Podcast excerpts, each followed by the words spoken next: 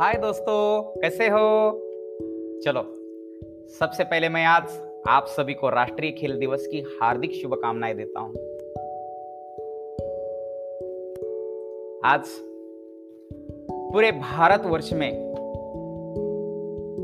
राष्ट्रीय खेल दिवस बड़े धूमधाम से मनाया जा रहा है। वैसे देखा गया तो अलग अलग देश में अपने राष्ट्रीय खेल दिवस को अपने इतिहास और तिथियों के अनुसार अलग अलग दिनांक पर मनाते हैं, लेकिन भारत में हर साल 29 अगस्त को राष्ट्रीय खेल दिवस मनाया जाता है। आज ही के दिन हॉकी खेल के जादूगर मेजर ध्यानचंद जी का जन्म उत्तर प्रदेश के इलाहाबाद ज़िले में हुआ था। मेजर ध्यानचंद जी और उनके करिश्माई खेल की याद और सम्मान देने के लिए आज उनकी याद में राष्ट्रीय खेल दिवस, नेशनल स्पोर्ट डे मनाया जाता है। जादूगर मेजर ध्यानचंद के जीवन से जुड़ी रोचक बातें हम सुनते हैं। या उनके जीवन के बारे में हम पढ़ते हैं। तो आज देश के बेहतरीन हॉकी खिलाड़ियों में से एक श्री केशव दत्त जी। 1948 और 1952 की स्वर्ण विजेता ओलंपिक टीम का हिस्सा थे। इस समय वो कोलकाता में रहते हैं। तो उनकी ज़ुबान से उनकी लेखन से ध्यानचंद जी और उनके टीम के बारे में जो विचार उन्होंने रखे, वो विचार मैं आज आपके सामने रख रहा हूँ। एक खिलाड़ी की कुछ यादें, यह पाठ कक्षा आठवीं में बिकोर्स हिंदी दुर्वा भाग थ्री में रखा गया है। तो चलिए हम केशव दत्त जी के ज़ुबान से या लेखन से जो बातें निकली, वही बातें जैसे कि वैसे मैं आपके पास तक पहुँचा रहा हूँ। खेल दिवस की उपलक्ष्य में। साठ साल की बात करने से पहले मैं कुछ साल और पीछे जाना चाहता हूँ, केशव दत्त जी कह रहे हैं। लाहौर को याद करना चाहता हूँ जब मैं बैडमिंटन चैंपियन था। स्कूल ग्राउंड में एक दिन मैंने ध्यानचंद जी को देखा। स्कूल ग्राउंड में एक दिन ध्यानचंद जी को हॉकी खेलते देखा, उसके बाद मैं हॉकी का ही हो गया। ये बताता है कि बड़े खिलाड़ी को देखना आप पर कितना असर डालता है। 1948 ओलंपिक से पहले हालात बहुत खराब थे बच्चों। हमें भी लाहौर से भागना पड़ा था। किसी तरह बंबई, आज मुंबई, में कैंप लगा। सब कुछ बिखरा हुआ था।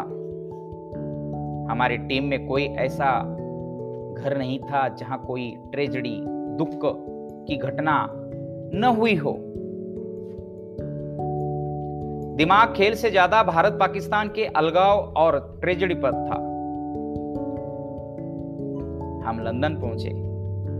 वहाँ भी विश्व युद्ध के बाद के हालात थे, शहर संभल नहीं पाया था, बिल्डिंगों में गोलियों के निशान दिखाई देते थे। ओलंपिक ड्रॉ निकला। भारत और पाकिस्तान अलग अलग हाफ़ में थे। सबको यही लग रहा था कि इन्हीं दोनों मुल्कों का फाइनल होगा।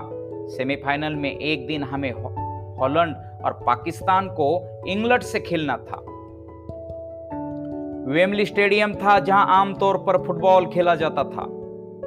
बारिश के बीच हम बड़ी मुश्किल से हॉलैंड को दो एक से हरा पाए।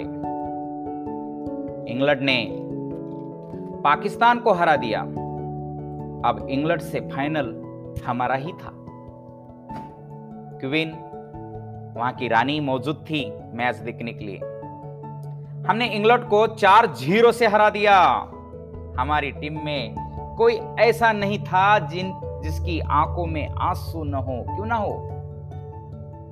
उसी मुल्क में आकर हम जीते थे, जिसने हम पर राज किया, उसी के घर में हराया था। पहली बार विश्व स्तर पर कहीं जनगण मन बजा। हमें गर्व है कि हम इंग्लैंड में, हमें गर्व है कि ये सब इंग्लैंड में हुआ। इससे बड़ा लम्हा, इससे बड़ा क्षण नहीं हो सकता। सारे दुख को दर्द भूल गए थे। आज़ाद भारत ने पहली बार दुनिया को दिखाया था कि वह क्या कर सकता है। मुझे अफसोस भी है कि उसके बाद हॉकी का स्तर बिल्कुल गिर गया। गिरावट सिर्फ़ हॉकी में ही नहीं, कई खेलों में है। कुल मिलाकर टीम गेम की हालत खराब हुई है। व्यक्तिगत खेलों में ज़रूर सफलताएँ मिली है।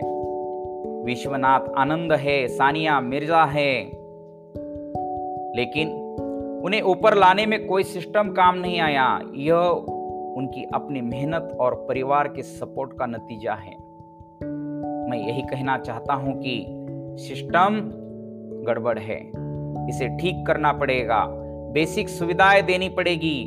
जैसे आपको हॉकी खेलने के लिए सिंथेटिक टर्फ ज़रूर चाहिए, लेकिन हमारे मुल्क में कितने हैं? अंग्रेज़ों के समय में एक बात अच्छी थी, हर स्कूल में खेल बहुत ज़रूरी था।